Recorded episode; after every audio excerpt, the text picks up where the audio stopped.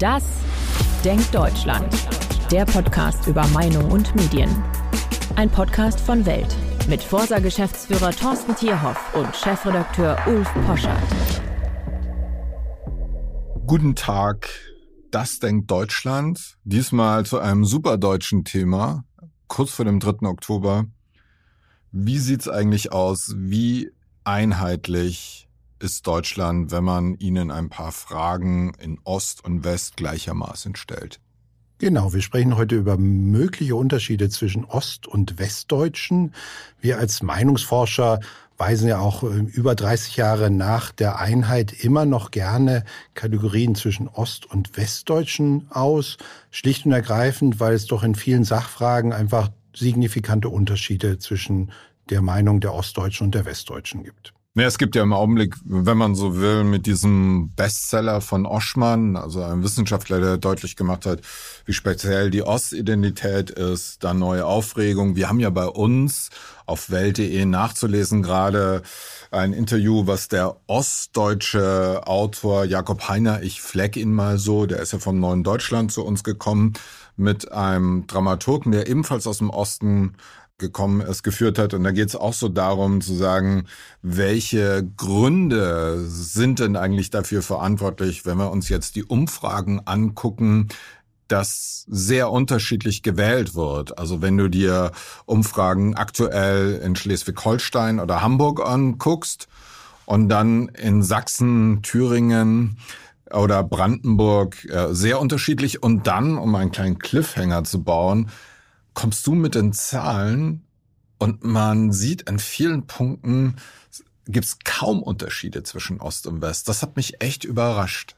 Ja, das ist in der Tat erstaunlich und die Umfragen, die du angesprochen hast, äh, beziehen sich ja in erster Linie immer auf den Anteil der AfD-Wähler. Ähm, und da haben wir jetzt gerade mit, letzte Woche gab es eine aktuelle Umfrage aus Brandenburg, ähm, wo auch die AfD bei über 30 Prozent der Wähler taxiert wurde. Und damit sind jetzt alle fünf Länder im Prinzip äh, komplett mit einem Anteil der AfD von 30 Prozent oder sogar noch äh, darüber. Gleichzeitig, wenn wir uns die Struktur der Ostdeutschen anschauen, dann sind es immer zwei Dinge, die mir ganz besonders ins Auge fallen. Das eine ist die Frage der Konfessionszugehörigkeit. Ähm, da ist eben traditionell durch die ähm, DDR-Vergangenheit der Anteil der Kirchenmitglieder im Osten sehr, sehr viel geringer als im Westen. Die letzten Zahlen, die sich so auftreiben lassen, die stammen aus dem Jahr 2018. Da waren es etwa 20 Prozent im Osten, die überhaupt äh, Kirchenmitglieder waren. In Westdeutschland waren es noch über 60 Prozent, wobei der Anteil ja kontinuierlich schrumpfend ist in Ost wie in West. Aber der Unterschied ist an dieser Stelle immer noch sehr, sehr groß. Es gibt ja eine klassische konfessionelle Zugehörigkeit. Da geht man davon aus, dass die Leute eine Kirchen, Gemeinde, Alltag, etc. haben. De facto gibt's aber auch eine konfessionelle Prägung, die auch im säkularisierten sehr wirksam ist. Und ähm, ich glaube, das hat Joachim Gaub mal so schön gesagt, das Gift des säkularisierten Protestantismus, das ist besonders bitter, weil der Protestantismus hat ja schon so was Lustfeindliches und was Moralinsaures. Und wenn dann gewissermaßen die Transzendentale ins Jenseits wegbricht, dann bleibt eigentlich nur das Gift. Und insofern sind diese 79 Prozent, wenn die da so prägend sind und nur noch fünf Prozent katholisch sind, also katholisch äh, die hedonistischste, entspannteste, auf eine ganz postmoderne Art, wahrscheinlich modernste äh, Konfession, äh, die spielt ja im Osten gar keine Rolle, während sie im Westen ja immer noch sehr prägend ist. Ne? Und wir erinnern uns an große, bierselige Figuren. Ich muss da im Oktoberfest immer an Franz Josef Strauß denken, der, als er starb, ja schon ähm, so das eine oder andere Maß und äh, ein Haxen genossen hatte und ähm, Helmut Kohl, also diese Art auch von gelebter Sinnlichkeit, auch des Barocken, die gibt's ja bei uns nicht mehr. Es gibt aber auch einen ganz eindeutigen weltlichen Unterschied zwischen dem Osten und dem Westen, nämlich wenn man sich die Vermögensverteilung anschaut. Und das lässt sich ja immer ganz gut dann taxieren, wenn Vermögen übertragen werden, also verschenkt oder vererbt werden. Ähm, und wenn man sich einmal das Erbschaftssteueraufkommen anschaut zwischen Ost und West, sind die absoluten Werte gar nicht so interessant. Aber wichtig ist der Unterschied zwischen den westdeutschen Ländern und den ostdeutschen Ländern. Im Westen ist nämlich das Aufkommen an Vermögensteuer mehr als dreimal so hoch wie im Osten. Das heißt in der Schlussfolgerung, dass auch die Vermögen insgesamt dreimal so hoch sind ähm, im Westen wie im Osten. Na, schon die Steuererklärung gemacht? Wir vom Handelsblatt haben in einem Steuerspezial analysiert, worauf das Finanzamt bei der Steuer 2023 genauer guckt. In unserem PDF-Ratgeber finden Sie die wichtigsten 16 Neuerungen, Einstiegstipps für Elster und vier Wege, wie Sie das Maximum herausholen. Sichern Sie sich also jetzt das digitale Handelsblatt vier Wochen für nur ein Euro unter handelsblatt.com slash mehrwissen. Das ist die entscheidende Krux. Dazu äh, würde ich dir gerne frisch ein paar äh, phänomenologische Beobachtungen und auch Thesen anbieten wollen. Und dann natürlich die These des westdeutschen bourgeoisen linken Denkens. Also, ich glaube, die Verhärtung, die wir im Augenblick erleben, übrigens auch die AfD ist, also es gibt diese geteilte Republik, was Vermögen betrifft. Gab es ja jetzt auch die Woche sehr viele Karten, die das illustriert haben. Und damit, glaube ich, kämen die Leute klar. Ich war am Sonntag in Oranienburg und dann fuhr man da so hin und sah einfach an den Autos, an den nicht vorhandenen Einstein-Cafés und all sowas, sah man im Grunde genommen neben dem wundervollen Schloss und den unfassbar schönen Baudenkmälern einfach, dass diese Menschen erkennbar nicht so in Pracht leben, wie man es in Teilen auch der westdeutschen Provinz kennt, ne, wenn man so in Bayern oder in Franken aufgewachsen ist. Wenn man sich dann aber vorstellen muss, dass diese Leute die auch erleben, wenn sie in Urlaub fahren oder irgendwo hinkommen, ja, und wenn ich mit äh, Kollegen spreche, die in der DDR aufgewachsen sind, dieses Gefühl, sie waren im Ungarn im Urlaub, da waren die, die DDR-Geld hatten, die saßen hinten und haben schlechtes Essen bekommen, die mit Westwährung wurden bevorzugt. Dass diese Art von Schlechtbehandlung dass die jetzt nicht nur nicht damit zu tun hat, dass sie nicht so reißen können, dass sie nicht so viel vererben können und so weiter, sondern dass dieselben Milieus, die sie immer schon als überheblich aufgrund ihrer äh, luxuriösen Privilegiertheit empfunden haben, wenn die ihnen jetzt auch noch sagen, du sollst kein Fleisch essen, du sollst das Auto nicht benutzen, du darfst nicht fliegen, äh, wir mögen deine reaktionären Tattoos nicht, du sollst nicht böse Onkelskonzerte besuchen und so weiter und so fort. Und da gilt für mich diese These, die auch bei Trump, warum er im Rust Belt so gut angekommen ist. Es geht hier nicht um eine ökonomische Teilhabe, sondern um eine kulturelle. Und sie lassen sich von den Westbonzen, wenn ich das jetzt mal etwas sozialistisch sagen darf, das nicht vorschreiben. Und eine letzte Bemerkung. Ich finde es so witzig, dass dann so saturierte Soziologinnen, Professorinnen sagen, ja, man sieht, wir müssen umverteilen. Nee, wir müssen nicht umverteilen, sondern das Ergebnis von Sozialismus ist die DDR und die DDR hat keinen Wohlstand und kein Vermögen produziert, weil Sozialismus das nicht kann. Das heißt, wir brauchen mehr Wachstum, mehr Freiheit, mehr Marktwirtschaft. Dann kann auch im Osten schneller der Unterschied kleiner werden. Ich denke, einiges davon können wir in der Tat an unseren äh, Umfragezahlen ablesen. Denn das eine ist, finde ich, überraschend. Das ist aus einer Umfrage, die wir letzte Woche schon zitiert haben für die Süddeutsche Zeitung aus dem Juli. Wenn man sich die Zufriedenheit mit den Lebensbedingungen im eigenen Bundesland anschaut, dann sehen wir im Prinzip überhaupt gar keine Unterschiede zwischen Ost und West.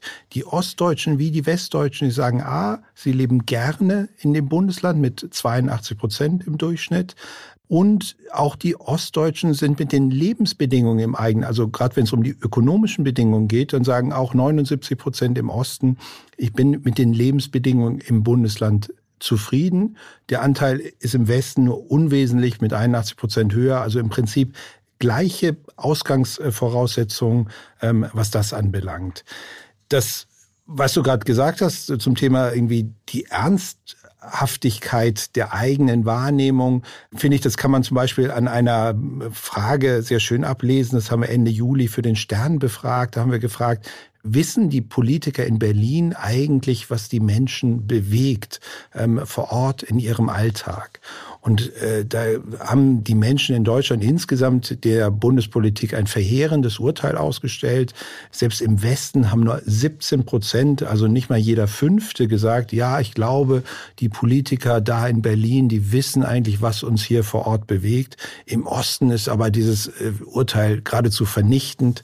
Nur sieben Prozent sind der Auffassung, dass die Bundespolitik eigentlich ihre Sorgen und Nöte äh, vor Ort erkannt hat. Ja, für mich keine Überraschung, wie du weißt. Ich agitiere ja gerade auf Twitter und in meinen Texten das Narrativ von einem abgehobenen Elfenbeinturm und der fasst das eigentlich ganz gut zusammen. Ich glaube, das ist auch eine sehr ostdeutsche Befindlichkeit in dem Interview, die wir, äh, das wir ähm, vergangene Woche veröffentlicht haben, ging es auch noch darum, wem gehören in Leipzig diese wunderschönen Altbauten, diese Altbauviertel. Wer es immer gesehen hat, sieht wirklich toll aus. Und da hat jetzt diese erkennbar sehr linke Dramaturg gesagt, über 90 Prozent gehören Leuten im Westen. So.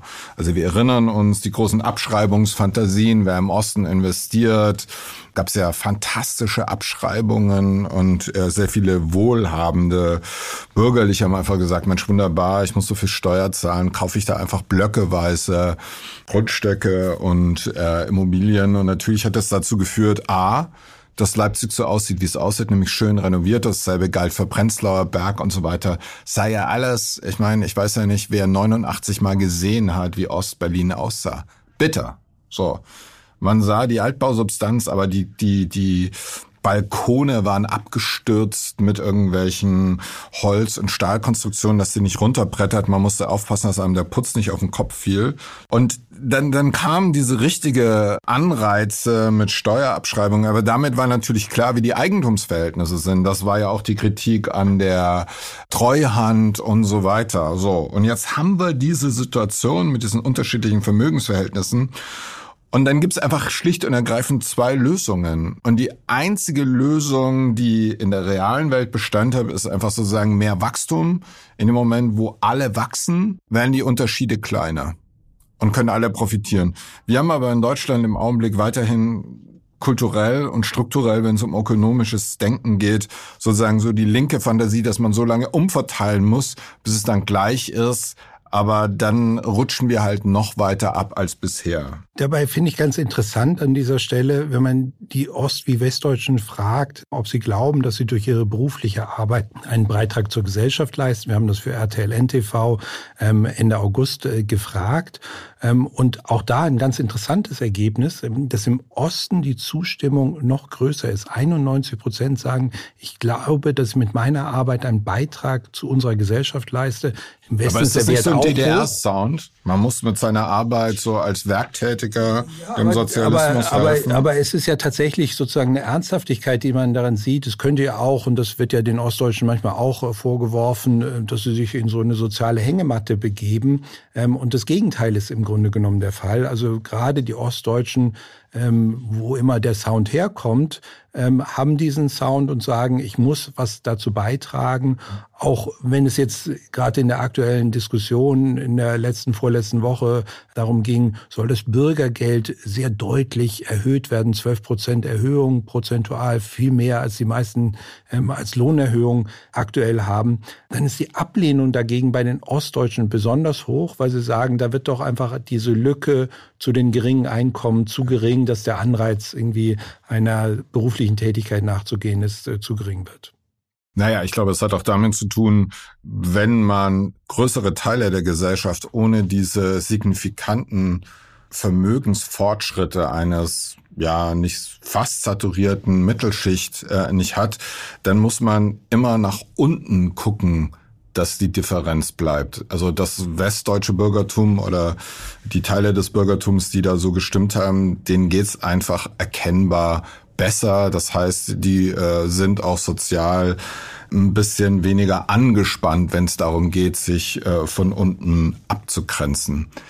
Ich fand ja auch ganz interessant, als es darum ging, äh, nochmal die Frage Autofahrer gegen KlimaaktivistInnen zu sehen. Das ist ja ein Thema, was hier in Berlin gerade wieder aktuell ist. Also ich freue mich sehr, dass die letzte Generation seit gestern wieder Wahlkampf macht äh, für alle bürgerlichen Parteien und leider auch für richtig reaktionäre Parteien mit ihren Aktionen. Aber da hat man schon gemerkt, dass äh, Speaking of Brandenburg, ich bin mal gespannt, wenn die KlimaaktivistInnen so weitermachen. Es trifft ja in der Regel, ich stehe da oft, äh, wenn die blockieren im Stau und dann gucke ich auf die Nummernschilder und dann sieht man aus dem Südwesten kommen Potsdam Mittelmark, Potsdam, Telto Flaming, so. Und dann weiß man einfach, dass in den nächsten Umfragen im Zweifelsfall nicht die Grünen davon profitieren, sondern schlimmstenfalls die AfD. Und äh, man sieht, die Zahlen dort haben doch eine Schlagseite Ost und West. Ja, da ist eine deutliche Schlagseite. Also insofern, dass die, die Ostdeutschen eher Verständnis dafür haben, wenn Autofahrer dort auch aggressiv werden. 58 Prozent ähm, haben das so beantwortet. Im Westen sind es 44 Prozent, die sagen, ja, sie können da auch für Verständnis für aufbringen, dass äh, jemand da wirklich zur Aggression dann neigt, äh, wenn ihm da die Straße blockiert wird. Ich denke, es ist auch ein wenig darauf äh, zurückzuführen, dass die Ostdeutschen auch da sagen, wir werden davon abgehalten, hier unseren Beitrag zu leisten, unserer Erwerbstätigkeit nachzugehen, aufgehalten da drin und wir wollen doch eigentlich was Gutes schaffen in diesem Lande. Ähm, und jetzt halten uns da Leute aus Motiven, die wir nicht ganz verstehen, eben davon ab. Ja, also marxistisch könnte man auch wieder sagen, die postmaterialistischen in den gentrifizierten Innenstadtviertel lebenden Milieus gibt's dort in dem Sinne nicht. Also wenn man aufgewachsen ist, wenn der Vater Arzt, die Mutter Juristin war und man ist hinten im Volvo Kombi oder im Mercedes aufgewachsen und man entscheidet für sich äh, Anfang Mitte 30, dass in der von Papa mitfinanzierten Wohnung ein Lastenfahrrad eigentlich für die Kinder auf dem Schulweg und äh, für die Fahrt in den Biomarkt. Ich weiß, dass jetzt super klischiert ist, aber im Zweifel wirklich so reicht. Dann kann man da anders drauf gucken, als wenn man die erste Generation ist, die sich für 100.000 Euro eine Doppelhaushälfte irgendwo in Sachsen-Anhalt gekauft hat und dafür halt von morgens bis abends arbeiten muss. So. Ich finde eine Zahl, die hat mich ehrlich gesagt am meisten beeindruckt, Mitschuld der Grünen am Erstarken der AfD schreiben wir ja oft, wird von den grünen Medien, äh, gibt's ja einige davon, immer so komplett, nein, nein, Merz ist schuld, ihr seid schuld, alle möglichen sind schuld, aber die Grünen, das sind nur die Guten. Und das ist im Osten 75 Prozent, also drei Viertel der Ostdeutschen sagen, ja, ist so. Allerdings, und da muss ich dich als ja nicht so polemisch agierenden Podcaster fragen, wie du das wahrnimmst, aber im Westen sagen es immerhin 56 Prozent. Finde ich auch eine relativ krasse Mehrheit für so einen doch in, in der veröffentlichten Meinung sehr umstrittenen Take? Naja, zum einen ist die Frage ja nach einer Mitschuld. Ähm, und ich denke, da in der Tat gibt es auch im Westen eine Mehrheit, 56 Prozent, die Ende August, äh, haben wir es für RTL NTV abgefragt, sagen, die, sie sehen eben, dass die Politik der Grünen in der Bundesregierung auch dazu beiträgt, dass die AfD Zulauf bekommt. Im Osten ist der Wert mit 75 Prozent wirklich extrem hoch. Wobei man da natürlich auch sagen muss, äh, die Grünen haben es über 30 Jahre nicht wirklich geschafft, im Osten in der Fläche Fuß zu fassen. Wenn man mal absieht von einigen grünen Stadtbezirken in einigen Großstädten in Ostdeutschland, dann sind die Grünen doch in vielen Landstrichen Ostdeutschlands eher eine Splitterpartei. Ja, noch viel besser. Ostberlin. Da sind sie irre stark. Ja, das ist komplett gentrifiziert. Also da, wo man gewissermaßen die armen Ossis aus den Altbauwohnungen, also nicht selber, sondern Mami und Papi, die da renoviert haben und dann Eigenbedarf angemeldet haben für die grünwählende Tochter. Das ist natürlich gewissermaßen Wasser auf den Mühlen derjenigen, die so sagen, so, ja, guckt euch mal an, klar. Also Pankow ist, glaube ich, grün. Ja, der gerade schon angesprochene Prenzlauer Berg, ich glaube, das mit grün. Ab stand die stärkste Partei, äh, die ja, Grünen. So, und ich glaube, das ist natürlich so Wasser auf den Mühlen. Also natürlich gibt's auch in Dresden und Leipzig, in allen Städten mit äh, so, so einer Art äh, universitären Bürgertum solche Viertel. Aber ich glaube, das hat ganz stark damit zu tun und auch so die Vorzeige Ostgrünen, wie Katrin Görig-Eckert, die ist einfach so übergelaufen in so einen westdeutschen Protestantismus und ihre Lebensart. Und ähm, also der Weg, den man gehen kann, ist einfach, du musst dich halt in diese Lebenswelt integrieren, dann bist du angekommen, dann läuft's auch für dich. Meinungen zu einem Verbot der AfD. Da gibt's auch, wie ich finde, signifikante Unterschiede. Im Osten wollen ein AfD-Verbot äh, knapp oder gut ein Drittel, 34 Prozent, während es im Westen, wie ich finde, echt spektakuläre fast 50 Prozent sind. Wie erklärst du dir den Unterschied? Ich denke, das ist eine direkte Korrelation natürlich auch zu den ähm, Umfrageerfolgen der AfD. Also wenn ich äh, die AfD wählen würde, dann werde ich kaum der Meinung sein, ähm, dass sie verboten gehört. Und insofern, glaube ich, ist der Unterschied, erklärt sich äh, letzten Endes auch aus der Anhängerschaft ähm, an dieser Stelle. Überraschend aber, dass immerhin auch im Osten ein Drittel sagen, sie fänden es gut, wenn die AfD verboten wäre. Ich denke, ein AfD-Verbot, ob man sich jetzt herbeiwünscht oder nicht, aber die verfassungsrechtlichen Hürden sind ja doch so hoch, dass das, glaube ich, ja nicht eine ernsthafte Diskussion ist, die man darüber führen könnte. Ja, ich möchte mir das Land nicht vorstellen, wenn wir ernsthaft darüber reden. Vielleicht zum Abschluss, wir müssen zum Ende kommen, wird mir signalisiert. Erstmal der Hinweis. Wir freuen uns über Rückmeldungen von Ihnen. ddd.welt.de, da können Sie uns erreichen. Wir freuen uns über jede Zuschrift. Und wenn Sie diese wunderbaren Statistiken und aufbereiteten Zahlen ansehen wollen, folgen Sie uns auf Instagram und auf welt.de haben wir sie auch.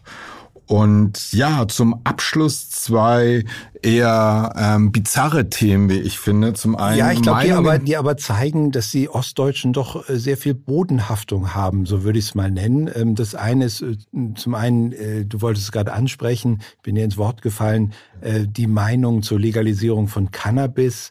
Da sind im Gegensatz zum Westen, wo fast die Hälfte inzwischen dafür ist, dass Kiffer sind, die, ne? die ähm, legalisiert werden sollte, sind es im Osten gerade mal 31 Prozent, äh, die der Meinung sind, äh, Cannabis sollte wie von der Bundesregierung geplant legalisiert werden. Und das andere, das ist ja so ein Schatten eines Schreckgespenstes, das gerade so am Horizont wieder auftaucht. Das böse Wort Corona. Wie gehen wir eigentlich im nächsten äh, Winter damit um? Der Gesundheitsminister hat es gerade Anfang der Woche betont, es sei nicht wie eine Grippe ähm, zu behandeln, aber da widersprechen ihm insbesondere die Ostdeutschen. Zwei Drittel, 68 Prozent, haben gerade in der jüngsten Umfrage für RTL NTV betont, sie sind der Meinung, im Grunde genommen ist eine Erkrankung mit dem Coronavirus wie eine normale Erkrankung, wie eine Erkältung, eine Grippe anzusehen. Da sind es im Westen nur 55 Prozent. Und insgesamt sieht man auch, dass sozusagen die Sorge davor, sich mit Corona wieder anzustecken, nochmal anzustecken, dass das zurückkommt, im Westen deutlich höher ist als im Osten. Ja, ähm, da merkt man auch, wie dankbar zumindest wir Liberale sein können für die Ostdeutschen, die diese Hysterie nicht mitmachen. Gerade die heftigen Reaktionen auf diese Corona-Schutzmaßnahmen die ich, ich glaube, ich habe es hier schon mehrfach gesagt, für einen der großen Sündenfälle der bundesrepublikanischen Freiheitsgeschichte, einer der größten Sündenfälle halte, dass die Ostdeutschen darauf viel, viel sensibler reagiert haben. Also wir erinnern uns an die zum Teil gespenstischen Demonstrationen. Da war ja dann auch schnell das Abdriften in Verschwörungstheorien und sogenannter Querdenkerei. Aber diese Provokation durch ja auch erkennbar westdeutsche WissenschaftlerInnen, die in Talkshows die äh, strikten Corona-Maßnahmen eisenhart vertreten haben, auch immer mit so einer unglaublichen Verachtung für Andersdenkende. Herr Drosten ist sicherlich die denkbar westdeutscheste Figur, die man sich vorstellen mag. Und äh, ich glaube auch, da ist noch mal etwas auseinandergerissen. Die AfD hat das ja auch entsprechend instrumentalisiert sollte die Politik einmal mehr auf die Idee kommen, wieder in diese Corona-Hysterie zu verfallen, dann wird das weitere schwere Verwerfungen, vor allem in Ostdeutschland, erzeugen. Wollen wir hoffen, dass uns das alles nicht bevorsteht, aber ich fürchte, der Herbst und der Winter steht dann vor der Tür. Wir werden uns wieder mit dem Thema auseinandersetzen müssen. Absolut. Und äh, wer sehen will, wie das aussieht, kann heute bei Herrn Lauterbach auf sein Twitter- oder Instagram-Account gehen. Er hat sich schon wieder impfen lassen und äh, er freut sich auf all das, was da kommt.